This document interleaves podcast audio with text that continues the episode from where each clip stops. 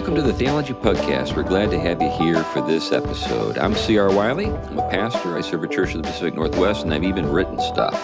And I'm an editor uh, at uh, the uh, at Touchstone Magazine. What, what, what, why did I just forget that? anyway, that time of day. that's, right. that's right. It is early afternoon. anyway, Tom, how about you? I'm Tom Price. I teach theology, ethics, philosophy in one of the places, Gordon Conwell Theological Seminary. All right, great. So Glenn, it's your show today. So introduce yourself and then take us right into the to the topic. I'm Glenn Sunshine. I'm a professor emeritus of history at Central Connecticut State University. That means I'm retired. Uh, I have, uh, let's see, I'm a senior fellow at the Colson Center for Christian Worldview, ministry associated Reflections Ministries, and I work with my own ministry, Every Square Inch. Um, recently on Facebook, I I posted a thing that I felt was a little bit exaggerated, but I thought made an, a good point um, about um, basically about anti-Semitism and the problem with anti-Semitism. Basically, it said, look, if if you hate Jews, the reason you hate Jews is you hate the God, you hate their God, is what it came down to. And I was a little bit surprised. I mean, I expected there to be some pushback. But I was a little bit surprised at the virulence of the anti Semitism that came out from many people in the evangelical and the Reformed communities. And so I thought it would be worthwhile to spend some time talking about anti Semitism right now. And uh, just so you understand my parameters here, if you want to criticize Israel, I'm okay with that. You want to criticize AIPAC? Fine. Uh, the Anti Defamation League? That's okay. Start making generalizations about the Jews, and that perks my ears up.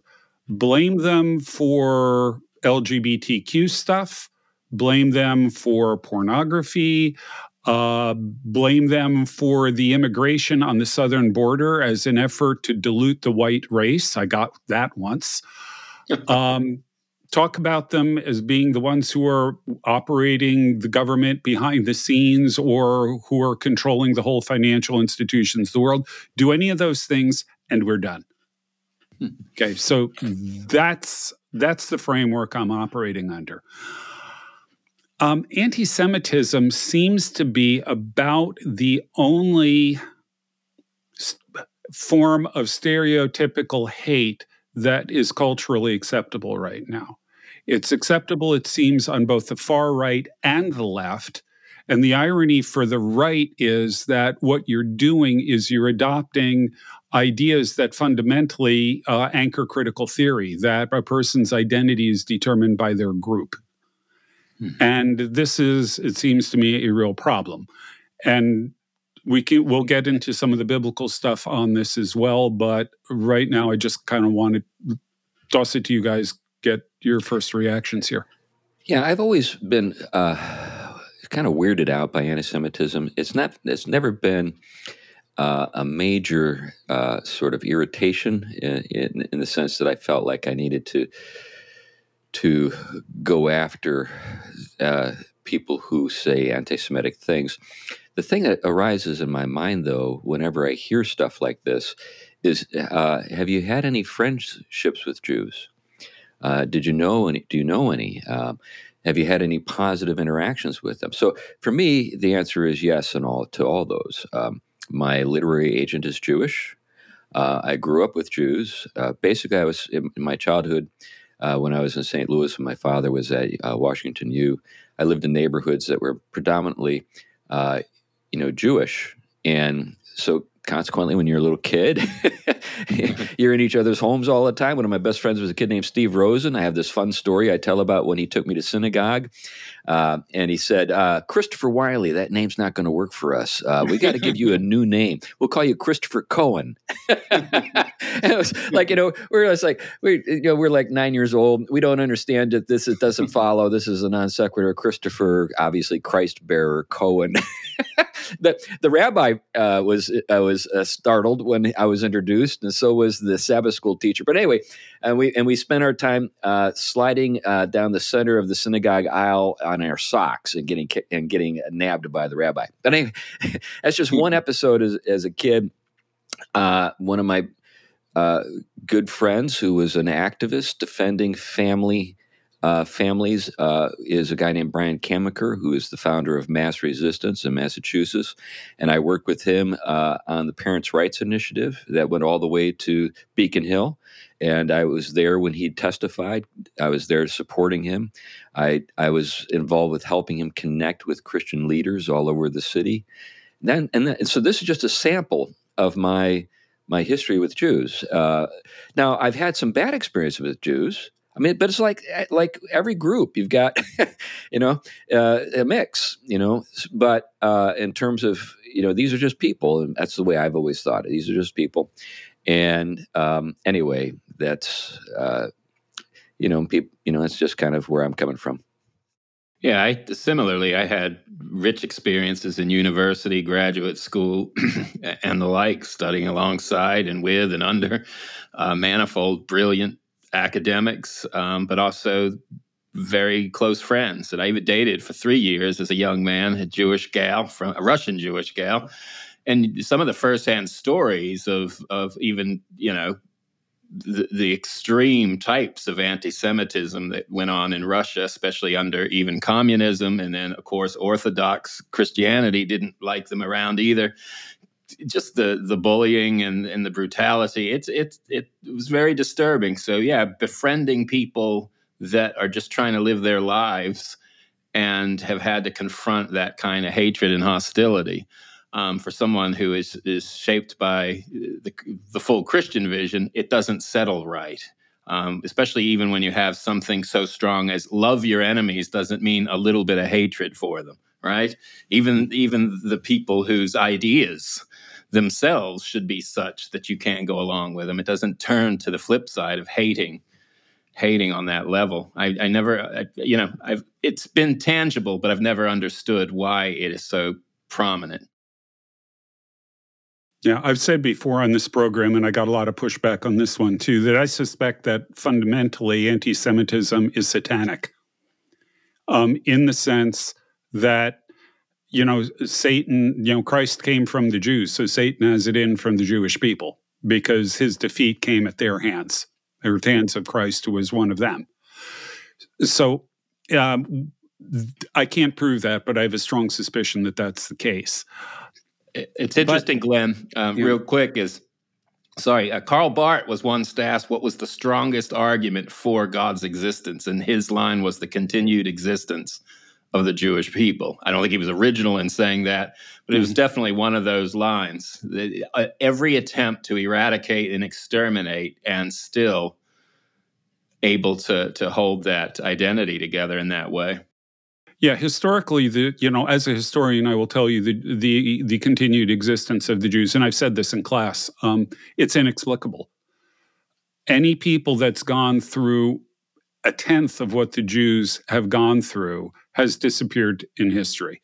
They've just assimilated into the surrounding populations and it was over. Uh, I cannot, uh, you know, as a historian, apart from the action of God, I cannot explain the continued existence of the Jewish people.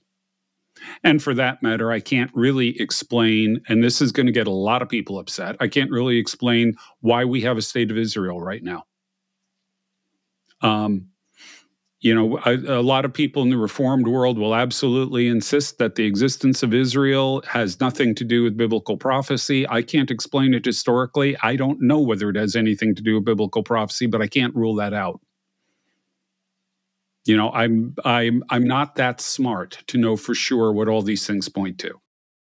Well, if, at, at, the very least, we should say, uh, God, in God's providence, there is a state of Israel. yeah, I mean, it's, it's, kind of like a very low bar, but I mean, in, in, a certain sense, but in another sense, I mean, here it is. It's, it's, it's, it's simply a fact. There it is. It's there. Yeah. So I, I, think one of the one of the ways you know when I've been trying to explain to people on Facebook my thinking on this You know, the love your enemies, Tom, is one I didn't bring up, but that's one I probably should have. I don't want to encourage people to think of the Jews as their enemies, though. Exactly. Yeah, that's but if that's if, yeah, if that's we weird. are to love our enemies, then you know, who aren't we supposed to be loving? Yeah, Um, that you know the point that uh, that this uh, really does seem to apply is kind of weird uh, in my again in my own experience. Now, maybe maybe there are things that people would like to point to that I'm that I'm not aware of, but uh, in, in terms of my own uh, sort of take on things. Um, I just don't ever, just never thought of Jews as my enemy. Exactly. But Yeah. there there has been a there has been a history, especially in Christianity, where you know, I mean, some of Luther's later writings, right, where you have some very strong anti-Judaism, um, but that comes very much in terms of you know very strong theological identities and and you know Luther's frustration with certain things, um, but that that becomes an excuse later in Germany for reviving and seeing Luther as basically part of this allowable moral outrage towards the Jew in Germany. Um, when when what Luther was doing was was dealing with not against a creature made in in the image of God, though fallen, because that would be all of us apart from grace, right? Jew and Gentile alike. He was dealing more with his frustrations with people not converting from being stubborn in relationship to the gospel. And so that can be anyone to also, right? Yeah, and and uh, th- a distinction Eric Metaxas makes uh, in his book on Luther that I think is really important is that Luther we could describe as you said it's anti-Judaism, it's not anti-Semitism, because he viewed Judaism as a religion, not as a race. Yeah. In other words, it was not an immutable characteristic of a person. Yeah. Um, and that's the distinction between what Luther was doing and what Hitler was doing. Another one that I would add that I don't remember if Eric mentioned is that if you look at Luther's other writings, he's just as vitriolic against other people he disagrees with. Exactly. You know, he's not singling out the Jews more than other people he doesn't like. Okay, Yeah. so let's just be clear. He handles too. everybody roughly. Yeah. Yeah. Yeah. and and uh, if if you haven't looked it up, do a Google search for the Lutheran insulter. Um, somebody is going is reading through Luther's complete writings, and he's putting every insult in a da- into a database. And if you go there, it if you look it up, you'll be able to have Luther insult you, um, and it'll just pull up a random insult. And you can hit insult me again and again and again and again. So you can you can kind of get the range of Luther's um, humor and and vitriol. But um, yeah, that doesn't necessarily have anything to do with Judaism, but I thought that would be worth throwing in. Um, as a Reformation historian, that was probably my favorite Reformation website. he, he would have Um, said all the same uh, about New Englanders who didn't come to the faith as well. Right. Yeah. Yeah. So, um, th- where I usually go though is First John, and if you if you read First John, what's what one of the things that's striking about what he says is he doesn't allow a middle ground between love and hate. You are either working for your neighbor's benefit or you are not. And if you're not working for your neighbor's benefit, you hate them. This is the way this is the way John uses the language. And he points out that anyone who does not love his neighbor whom he can see cannot love God whom he cannot see. Which means if we hate our neighbor, we hate God. And thus the statement about you know if you hate the Jews you hate you hate the God that called them that's that's true.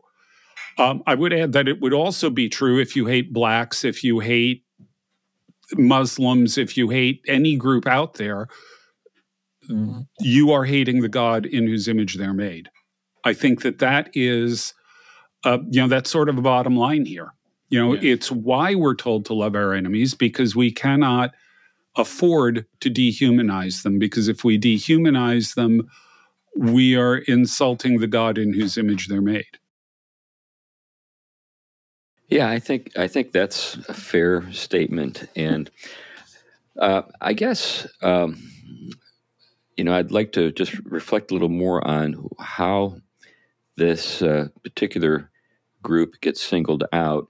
You mentioned the theological rationale, but then there's a great deal of speculation, uh, or I guess uh, uh, accusation about various things. So, uh, one of the things that sometimes people will, you know, direct you know, your attention toward is uh, Jews in particular um, fields of work or uh, their literary um, accomplishments uh, or their scientific or ideological. So, you know, take somebody like Karl Marx. Karl Marx is ethnically Jewish. Uh, his father, if I remember correctly, converted to Lutheranism, but it was very much a uh, for economic you know, reasons. yeah, yeah, yeah. But at the same time, uh, we can see in say this, as you noted earlier, Glenn, uh, when uh, the Bolshevik re- Revolution, uh, you know, is sort of unfolding, uh, the Jews are are targeted within the party, hmm. um, and th- uh, you've got a kind of purge that occurs within communism.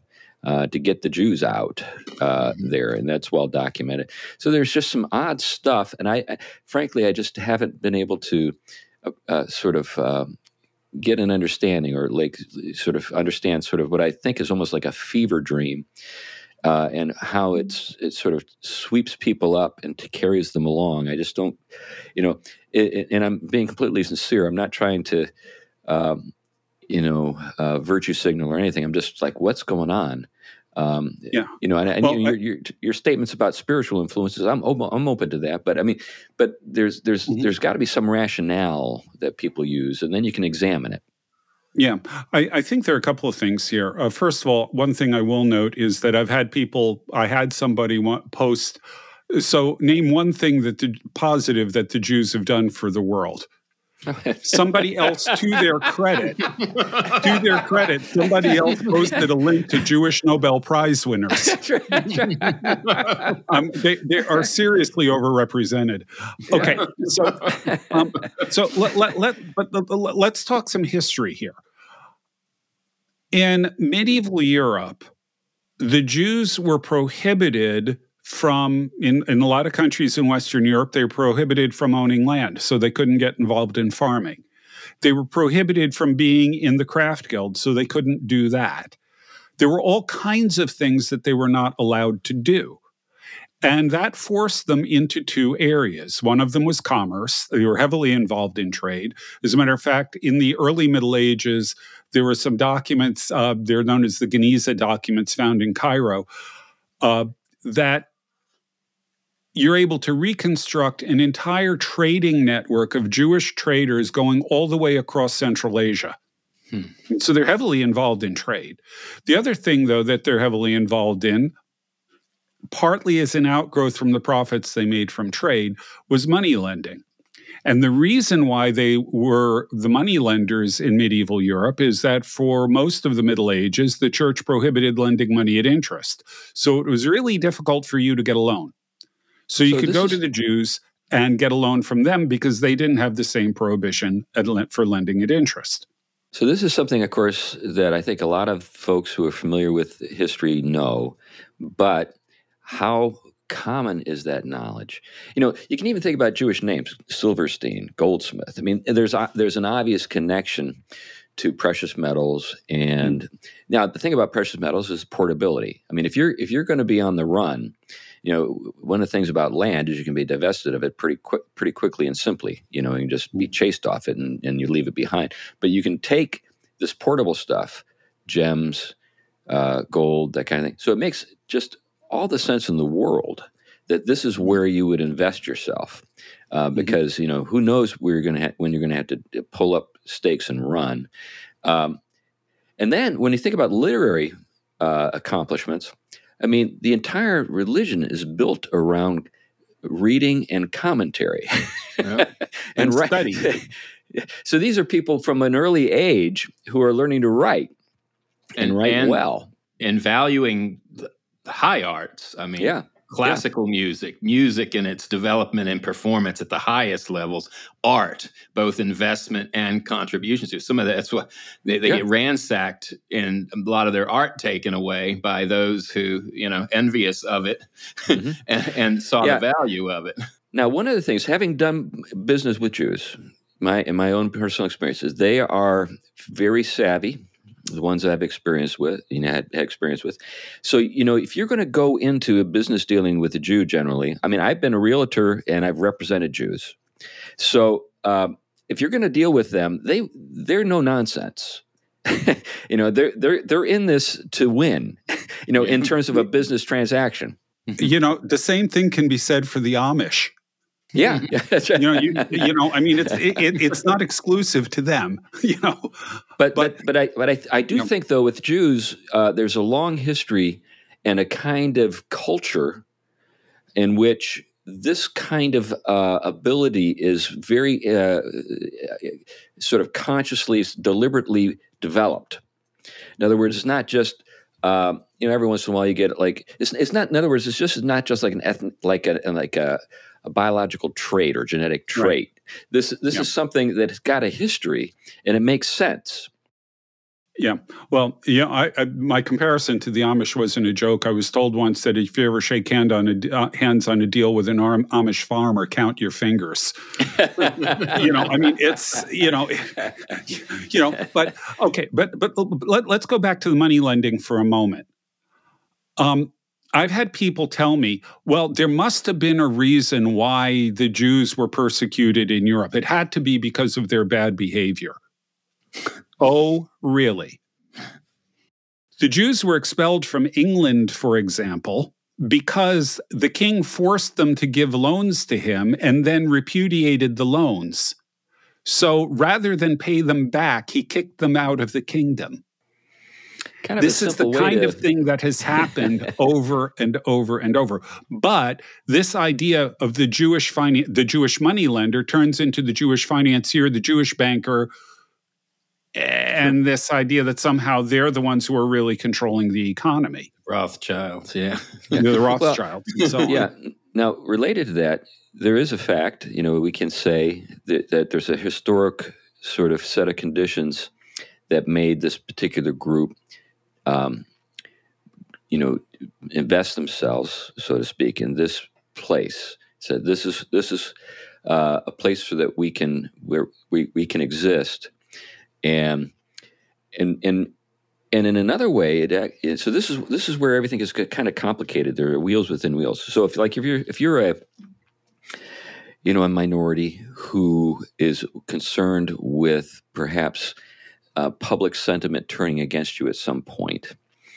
Um, one of the ways that you can uh, secure your interests is by uh, being necessary or needed, right? You know, there's there's a sense in which okay, yeah. we need these people because uh, they provide a resource that our community needs in order to thrive. So. Yeah. But then that becomes the very reason why they're resented as well, because now, you know, any when you think about it this way, uh, you know, if you owe somebody some money, do you like seeing them? you know, isn't it a reminder every time yeah, you, you don't want to be reminded. yeah, but it's interesting, uh, uh, Chris. You say that. I remember Tom Sowell wrote about the way, especially in in the in the South after slavery, is one one of the things that a lot of the African American men were able to do well, better than anyone in the South, is build roads right. largely because that's what they had been doing. Mm-hmm. But there was no one who competed with the kind of road building that they did. So, therefore, it wasn't a zero sum game when you needed them to build roads. It didn't leave them in the vulnerable position they had prior to that because now they had something to negotiate. You want our excellent road building. There's no one else that can do it better than us you're going to have to negotiate. So it gave them, uh, it changed that situation. You can very much see that, I think, over and over and over again of people who have had to thrive in conditions that have been unpleasant, coupled with hatred and stereotype and all the rest, yet still having to excel at something and make that become something that even risks them being targeted for excelling at. I'd like to suggest uh, another explanation, and one is uh, the insistence on retaining a separate identity, mm. which everything from the dietary laws to the holidays uh, reinforces. Which, by the way, is one of the main reasons why the Bolsheviks went after the Jews. They had an identity that was not part of the Comintern. Yeah. That's it. So now, um, so they're they're they're not willing to assimilate at the level that we want them to. There's some biblical stories about this. You know, when we think about, uh, you know, Genesis. Um, you know, uh, in which the neighboring uh, peoples want uh, to align themselves with with uh, Abraham and his household, and or, and or this at this point, I think it's uh, we're talking about Jacob, and the um, there's just not a willingness to do that because of the covenant, right? Um, and I'm, then, of course, I'm thinking a, of Simeon and Levi. Oh yeah, yeah. Oh, that's definitely part of it too.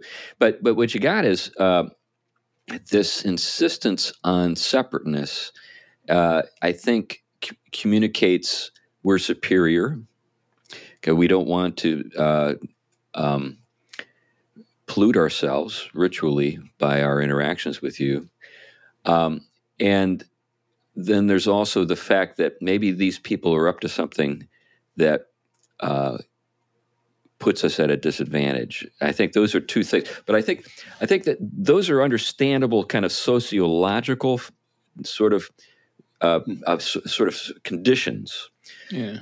Uh, then it's almost like you have to go searching for a justification for your for mm-hmm. why you don't want them around. Well, that's where the I mean, like you said, that di- the the difference.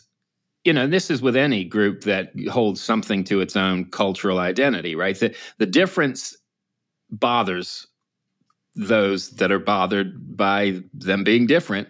And then couple it with like Girard's work on needing scapegoats at particular right. moments and times. They become an easy right. target for that. And they, especially when you are in a minority position, whatever the minority, you become an easy target. Now, the, the way in which current sociology works in the US, they like to, they, they don't redeem the situation. They just like to flip it, just make the dominant culture now guilty of everything, and all minorities can kind of collectively come together and their fair game. But they never get out of this kind of cycle of scapegoating and and identifying difference as something that is justifiable, you know, to right. to to have at. You know, um, I Claudius that um, a book by Robert Graves was turned into a, a mini series. At one point, Herod is in Rome and he's talking to the empress or someone, I forgot who it was exactly. And he was explaining to her that as a Jew, which by the way, the Herods weren't really, but mm-hmm. as a Jew, he needed to marry another Jew. And she looked at him and was shocked at that at this closed mindedness. Right. And his answer was, well, with all of the dietary restrictions and all the stuff we're obligated to do, nobody else would marry us. you know, I mean, so yeah, so there's something there. By the way, you were talking about Jewish names. I suppose I should bring this up at some point. Sunshine is a Jewish name. right. If you are in Central Europe, Sonnenschein is recognizably a Jewish name. As a matter of fact, there was a film called Sunshine uh, that was set in Hungary, uh, starring, I think it was Ralph Fiennes, hmm. um, about a Jewish family there. Uh, my grandfather's original name was Chaim Sonnenschein. Chaim, like to life, to life, Chaim. Yeah, right. Chaim, life. Um, he grew up in a village that was then part of Austria, is now part of Poland um, emigrated to the U.S. probably because of anti-Semitism, mm-hmm. and uh, en route, Chaim frequently was uh, moved into English as Harry because of the ch at the beginning, I think, and so he translated his name from Chaim Sonnenschein to Harry Sunshine. yeah, yeah. And he was a cantor in a Brooklyn synagogue. yeah, fun. Okay. Yeah, I, so, that's one of the one of the fun things to do when you go through your through through the genealogy of a family is is when the names change. So mm-hmm. in my own case, uh, I'm a Wenger, uh, and that became Wingard. And I'm also a Maus, M A U S, uh, that became Moss. And the reason, of course, rather was, than mouse, which is what it translates to. right, right, right. But the reason, of course, was the First and Second World Wars. mm-hmm. sure. You know, the you know they're here in the United States at this point, and uh, they don't want to be uh, identified as Germans. Yeah, yeah, you do. You see it in the you see it in the records within a generation or two. The spellings change and everything else. Yeah, yeah. yeah. yeah. Now, my, my grandmother's name, by the way, was uh, Katie Wasserman, but her mother was a Cohen. Hmm. Oh, okay. So, yeah, I had many friends who were Cohens when I was in St. Louis as a kid. so, okay. Um, I don't want to give the impression, though, that um, my uh, reactions to anti Semitic comments are generated by my ancestry. Right. Um, the, the, the issues are a lot are a lot bigger than that. Um, in part, you know, I, I, I told somebody who was uh, spouting off. I, I, said, you know, older Christians. He, he, said older Christians have frequently been, you know, bought into the propaganda, the pro-Jewish propaganda. um, my response was, older Christians sometimes have parents who liberated concentration camps, so they know where this rhetoric goes. Yeah.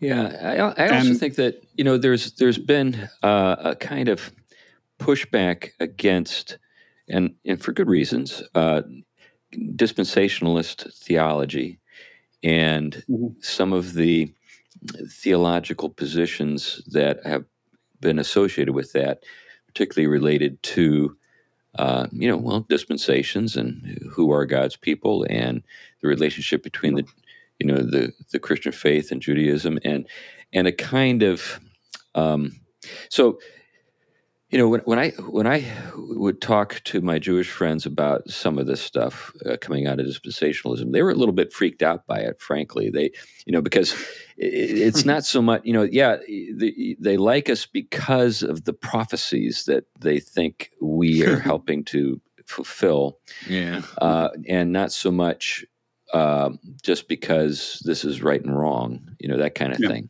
Yeah. The the Israelis that understand this stuff always say we are very grateful for the support of the uh, American evangelicals. We think they're crazy.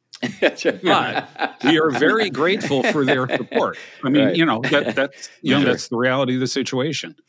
Right. Um, and and what what I would say on this, uh, you know, I, I started off by saying, you know, criticism of, of Israel is fair game. And this is one of the things that some of my dispensationalist friends don't like me saying. But, you know, God wasn't shy about criticizing Israel when it acted unjustly. And, yeah. and we shouldn't be either. Right. But again, a line that I draw you try to justify what Hamas did on October 7th, and we're done. Well, you know, there, you try to deny what Hamas did on October 7th. We're done. Yeah, and, and but that doesn't mean Israel should be immune to criticism.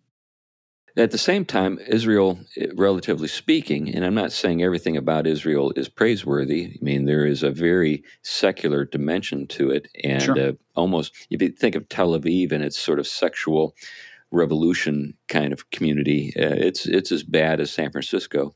Yeah. Mm-hmm. Uh, but at the same time, um, when we think about where would you want to live? Let's say you somewhere to had to choose, you know, to live somewhere in the Middle East. Uh, you could choose Iraq, you could choose Iran, you could choose Saudi Arabia, you could choose Israel, you could choose Jordan, you could choose Syria, Lebanon, you know, Egypt. What, where would you like to, to go? Uh, if if the question were asked to me, um, before the the civil war in Lebanon, I would probably would have picked that. yeah, right. Yeah. It's it's it's it's a very difficult place to live now, but yeah. uh, I'd probably pick Israel. Yeah. yeah. Well, well, I think that you know, I mean, a couple of things go into some of the zeal of different generations being sort of against Israel on the one side, or maybe escalating it to against the whole race of people, if you will, the people, um, the identity group, however you want to put it. Um, I mean, there is there is, I think, within the fundy circles, uh, a, a, still a kind of working through the same, ex- thinking the conditions are the same as they always were with the rivalry of Christianity growing out of its competitions with Judaism, right?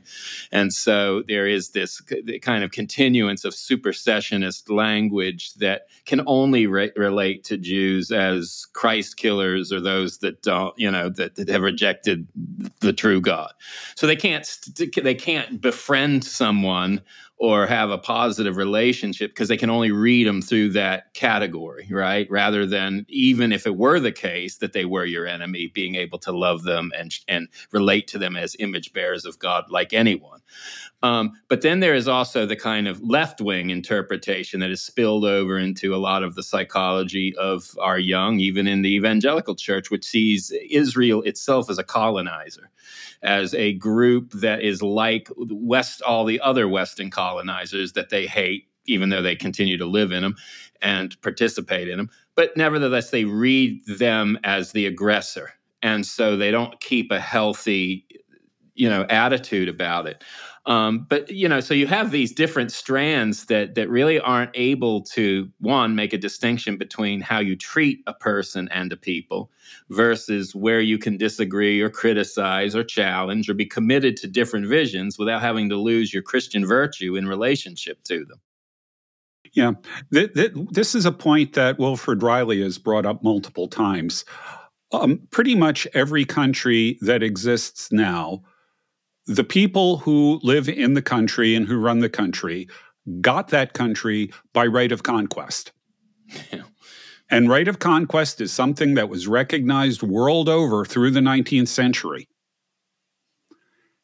To suggest that somehow, well, he, he uses the example of the Native Americans. He says to suggest, all right, let's suppose we're going to return the land to the Native Americans who do we return it to? Which tribe gets it? The tribe that won the last war, or the the tribe that that tribe defeated and, well, and took know, the land from?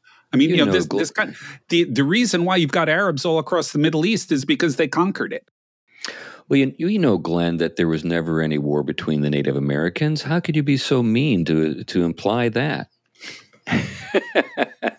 well, I, I have to admit, I'm not a specialist in pre Columbian America. However, yeah. Well, but you do hear, I, have had someone sit in this very room um, that was bringing some education material to, well, he's out of school now, my oldest. Um, sit there with a straight face and say, yeah, prior to basically Western colonization, uh, most of these places where little, you know, Edens. Right. And they really are taught this stuff, this Rousseauian idea, mm. you know, re- repackaged, and it, it, it's stunning.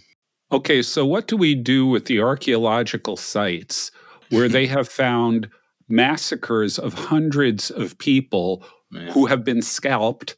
Yeah. Um, and in one case, had their, as uh, the article I read, described it, had their feet pounded into a pulp before death and scalped and everything else. Total massacre. And it occurred, if I remember right, 600 years before uh, Columbus. Oh, sure. There, there's a reason why the founding documents of our country refer to them as savages. Mm-hmm. Uh, my sixth great grandmother, um, it was Jenny Wiley, and uh, her first brood of children were all massacred by by Native Americans, uh, and then she was taken into captivity. Uh, and after about, I think it's nine months or so, nine or ten months, she escaped, and then had a second bunch, and I'm descended from that bunch. And there's a park in Kentucky named for her. Um, but uh, you know, when we think about, say, Europe, uh, the waves of uh, of conquest and invasion, just say in the British Isles. So, you know, at what point am I, uh, you know, am I Norman? Am I Anglo-Saxon? Mm-hmm. Am I a Pict? Am I, you know, what am I? Am, am I, uh, uh, you know, a Viking? You know, there, there's, there's at a certain point, this the, basically the the the situation is moot and you, you deal with the situation on the ground. Okay, here we have a bunch of people on the ground. Question is, uh, there, you know, how do are we are we uh, apparently Hamas's uh, objective is uh, genocide uh, or deport or deportation or something. I don't know. I mean, I, I have not read any of their uh, political uh, documents or anything, but actually, I have. It's genocide, and frequently they talk about not just the Jews in Israel, but the Jews around the world. The irony is the Israelis are the ones who are accused of, of genocide, and Hamas is openly advocating it. Yeah. Well, I think you know um, we've kind of gone some some different directions on this. I guess uh, it would be good to think a little bit about what do we do. I mean, how do we how do we uh, go forward with this kind of stuff? Do you have any thoughts, Glenn? And you know, there's there's confronting people on the subject when when it comes up. Uh, mm-hmm. Is there other stuff that we need to do? Well, I, I think we there's another thing that actually needs to be said here, and this that is that we need to also simultaneously recognize that the Jews need Christ. Mm-hmm. And you, you will find many people in various Christian circles who oppose attempts to evangelize the Jews. And so we need to recognize that that's a reality as well, that we need to be, uh, just like with any other group, I would say, we need to be respectful. We need to build relationships uh, we need to uh, support them uh, when they're under attack. All of these things are things we should be doing, but we also do need to keep in mind that they need Christ just like everybody else does. So there is, or there ought to be, a respectful evangelistic approach to them as well. Mm-hmm. Um, uh, to be honest with you, I have very few ideas. I mean, uh, on Facebook, which is where these discussions started, I'll be honest with you, I've just unfriended people. You know, if I see something that I can identify as clear anti-Semitism, I'm just not going to deal with them. Um, and and the reason for that is, is, twofold. First of all, I only have a limited amount of time and energy. Mm-hmm. And given that, I could ignore them, but I don't want to give them a platform.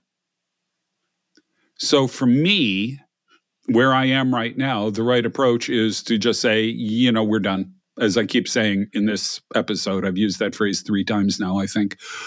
Um, but I think it's also important. I, I think it's also important to make the case, especially to our fellow Christians, that they need to, if if they're falling into these anti-Semitic traps, they need to rethink this. Uh, they need to recognize, for example, that you know a lot of the people who who are Christians who do this are also people who radic- who adamantly oppose critical theory. And yet, by treating the Jews as a monolithic group and Jewish uh, Jewishness as an uh, immutable identity, as it were, um, or at, or as an identity that defines who they are, they're falling into the trap one of the big traps that critical theory falls into in dividing people up into categories and defining them according to whatever category they fit in. It's no different than talking about whiteness. And yet they will resent the whiteness accusation while falling into traps, you know, attacks on Jewishness. So pointing out these kinds of inconsistencies and making the argument and, and again i would i think the appeal to scripture is probably the best approach here. Love your enemies as tom pointed out. The things i pointed out from first john there are a lot of other places we can go. Uh, a good look through romans where paul talks about the jews being enemies of the gospel but at the same time says i could wish myself accursed for their sake well, that's he, not hatred and they went usually to the synagogue first before they went right. out and did anything else. And there, there was a kind of precedence there early on. Um, and and so they didn't see it as something that wasn't significant, but it was very important. Sometimes that was the best place to get a hearing. Um, sometimes it was the worst place. They still went. right. I, I guess I, uh, approach I would like to to to uh, uh, propose is to challenge uh, our interlocutors, people that, who are uh, promoting, uh, you know, anti-Semitism or uh, are, are uh, guilty of it, uh, to to to, to uh, grow. I guess when what I mean by that is. Um, there's a kind of uh, beauty to uh, a magnanimous person, um, a person who can even be aware of maybe uh, the shortcomings of somebody that they're interacting with, but is big enough to um, deal with them in the in the fairest way possible uh, to give them the benefit of the doubt, almost to a fault, if you get my my meaning. Um, so let, let, me let me tell you a little story about a, a, a Jewish businessman who actually cheated me. so I, I, you know, he, his name was Abram, and uh, he was a Hasidic, and he was uh, uh, very uh, kind of uh, sad in certain respects but obviously uh, unprincipled in others, uh, and oddly uh, seemed to want to be my friend, even mm-hmm. though uh, later on he shafted me for five thousand dollars. Mm-hmm. Today. Um, uh, you know, kind of in an odd way, I was aware of how, certain things that have transpired after the business deal that I was involved with him with. He was wanted by the authorities for burning down apartment buildings that I had sold him for the insurance money. this, a this friend guy, of mine, I, a friend of mine refers to that as Jewish lightning. but anyways, I remember um, walking by his car one time and he had uh, I think it was a, a, Volkswagen. You know, there was a there was an attempt that Volkswagen made to make a high end kind of competitor to say a Mercedes or an Audi or something like that.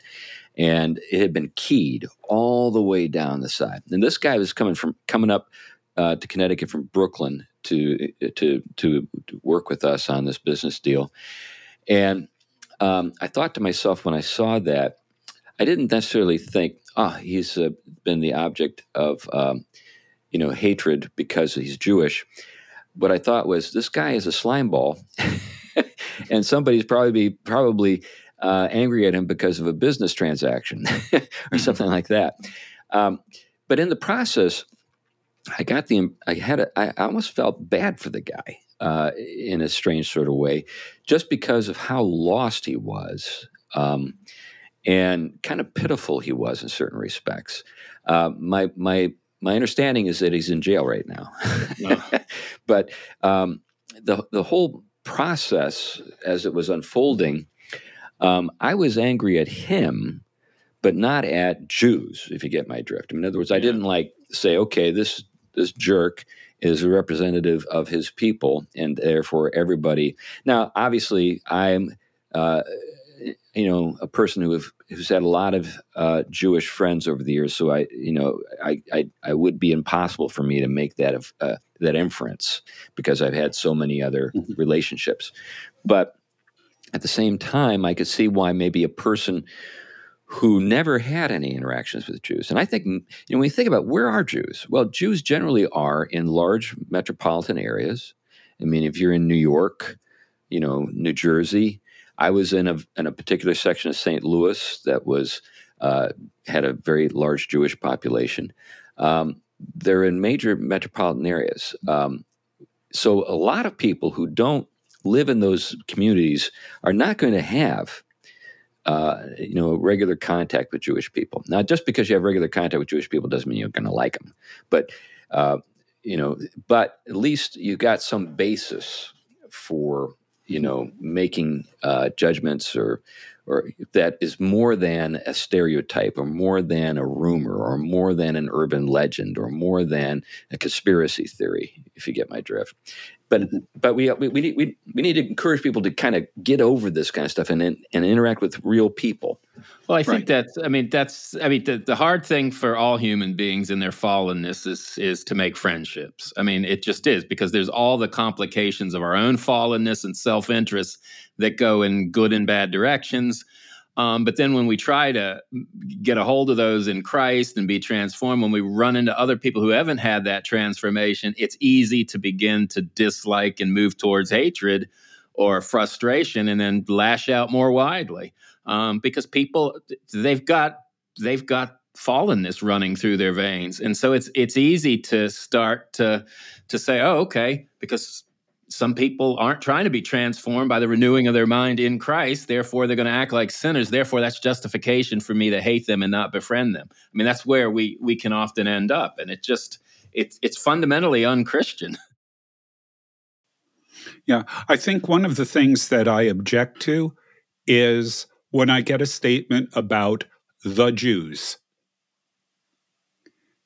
Because what you're doing is, once again, you're taking a whole lot of individuals, some of whom are frankly pretty upright people in in in in terms of a sort of a, a secular uh, vision of who they are, and others who are real slime balls. But you're you're acting as if they're all the same. And so, you know, yeah, you had a bad experience with a Jewish businessman. Okay, that happens.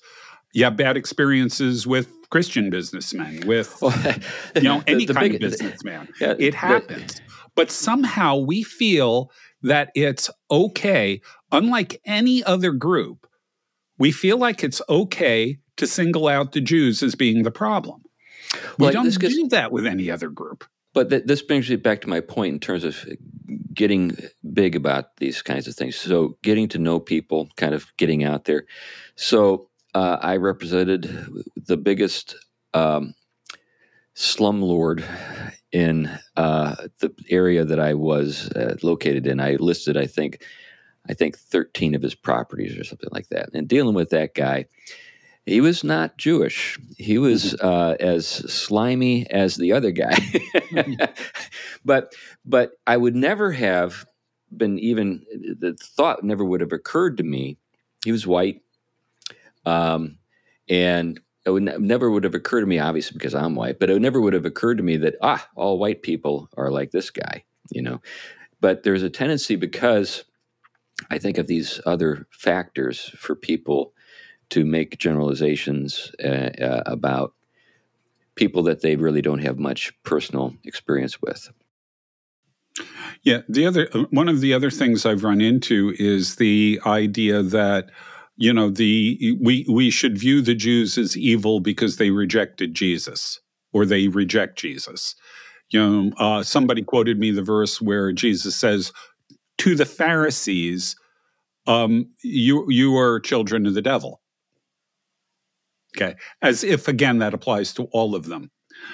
Okay, so if we're going to use the criterion that they reject Christ and therefore we're justified in hating, hating them, what do we do with Hindus? What do we do with Buddhists? What do we do with pagans? What do we do with Shintoists? What do we do with Muslims?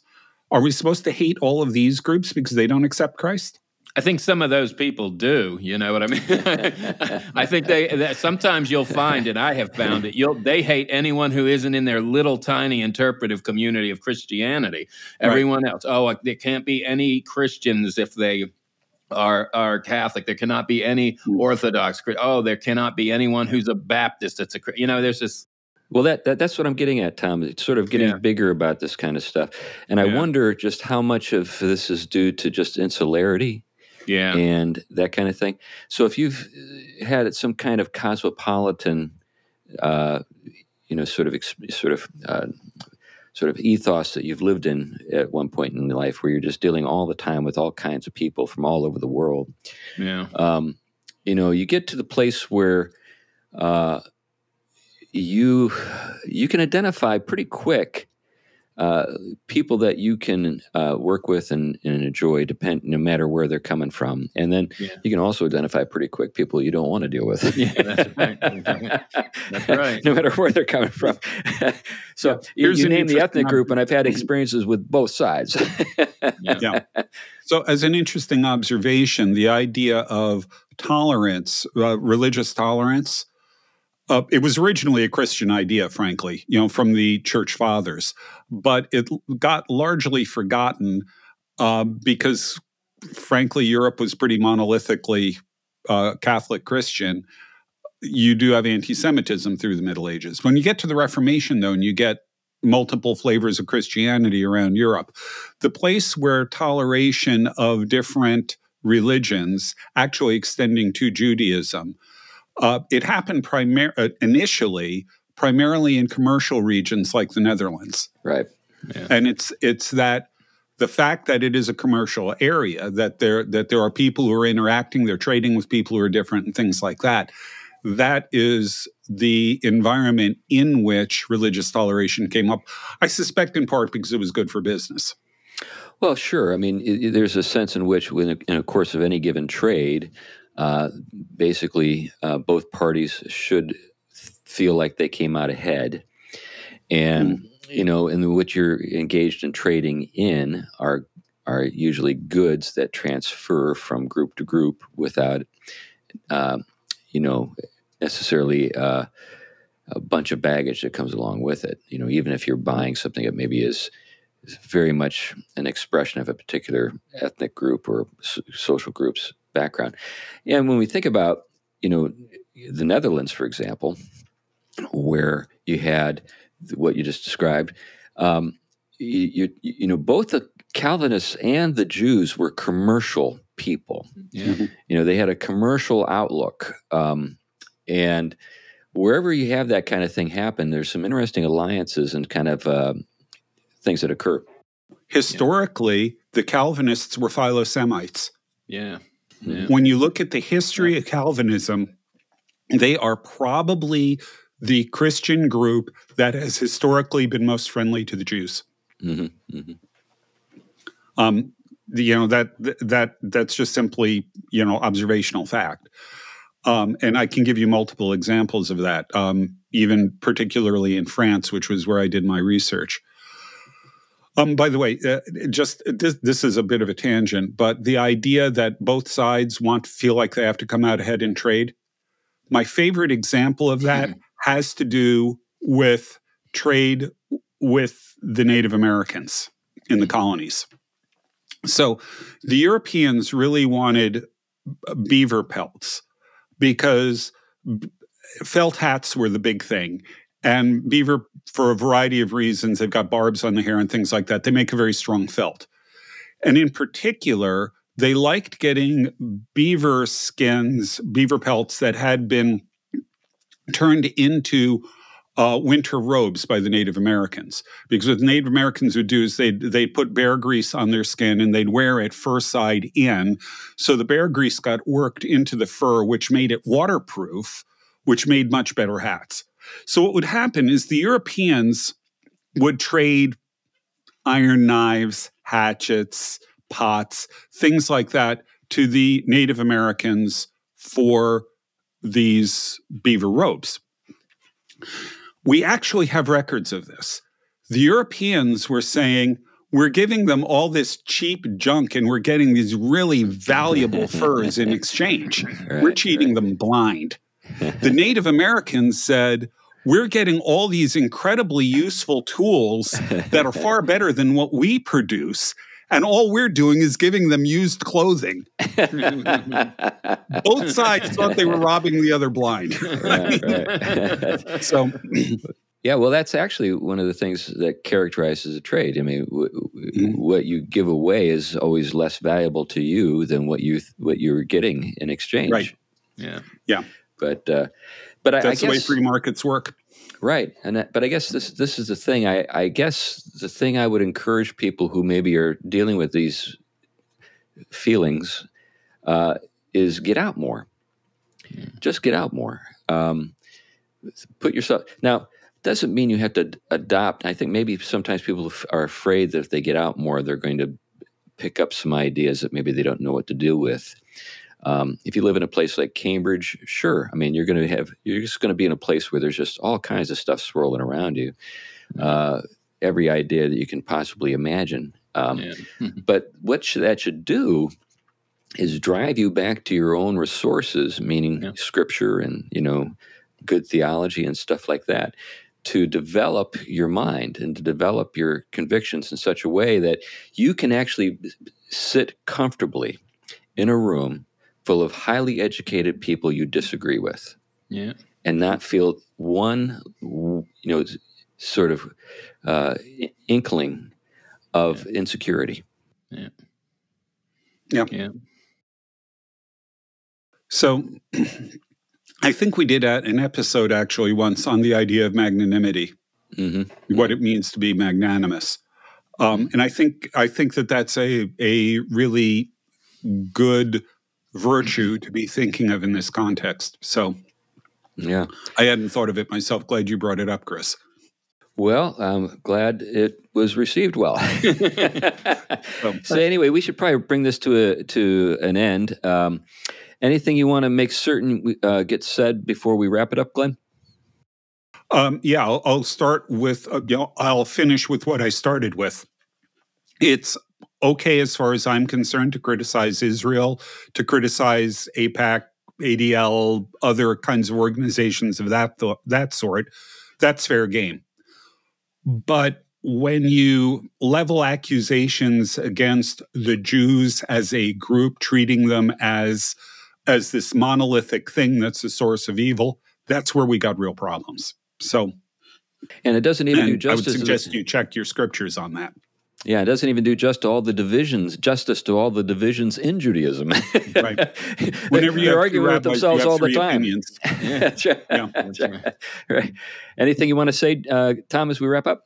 I, I, think coupled with it, it's the same. It, it's a, you know there, there's similar issues at heart with any type of racism, um, and right. I think that we don't have to move to critical theory to address these from our own rich resources, beginning with enemy love. Not saying other races are an enemy, but when we feel as though sometimes others who don't embrace our faith or have different ideologies, and we lump them into a group, and then we turn against them, we start to run down this trail of, of creating creating that which is a competitor to the truth when we should be able to relax in the truth of the gospel because there is no competitor and it's from that rich set of resources that we can love even when we're not it's not received back and we can address those issues where hatred did swell up even within our own ranks and how we're going to try to do it differently from that transcendent source rather than just returning you know hatred for hatred Good stuff. Good stuff.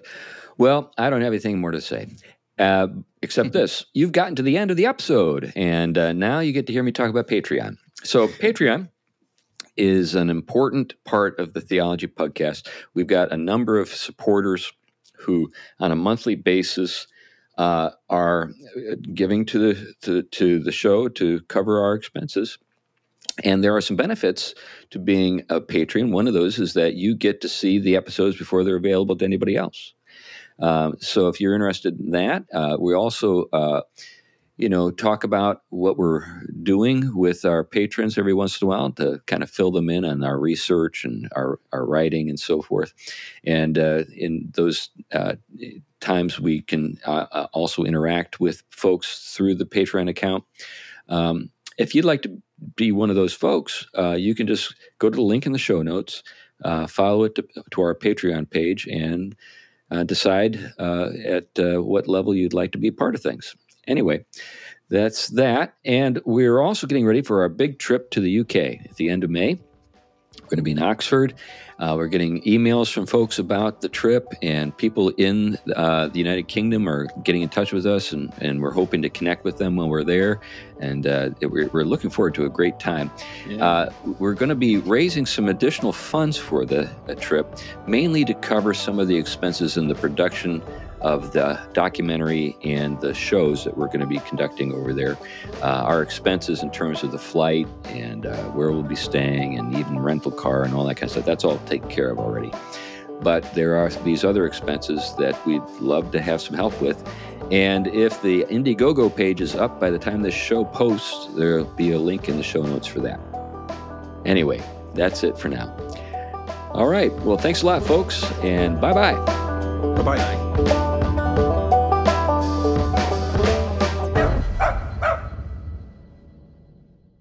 The Theology Pugcast is a ministry of Trinity Reformed Church in Huntsville, Alabama. To learn more about the church, you can visit trinityreformedkirk.com. trinityreformedkirk.com.